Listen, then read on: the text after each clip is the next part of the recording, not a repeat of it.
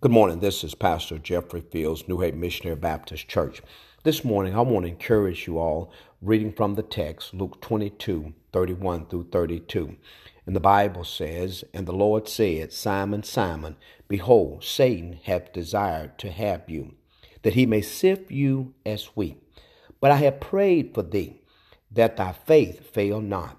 And when thou art converted, strengthen thy brethren.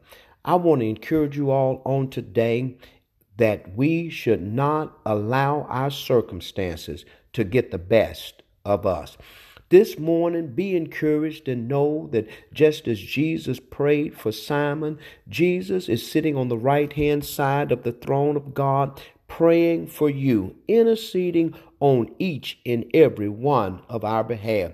And just as Jesus prayed for Simon, that Simon faith fail not, I want to remind you that Jesus is praying for you that your faith not fail.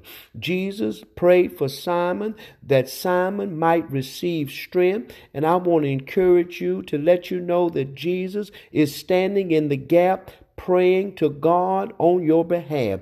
Don't allow your circumstances, oh my God, in the name of Jesus, to get the best of you. Don't allow your situations, don't allow your trials, your tribulations, because what better person to have other than Jesus Christ, one that's standing in the gap, one that's sitting on the right hand side of the throne of God, one that's praying to God on your behalf. And I want to let you know this morning that when he bring you through, when God delivers you from hearing the prayers of Jesus.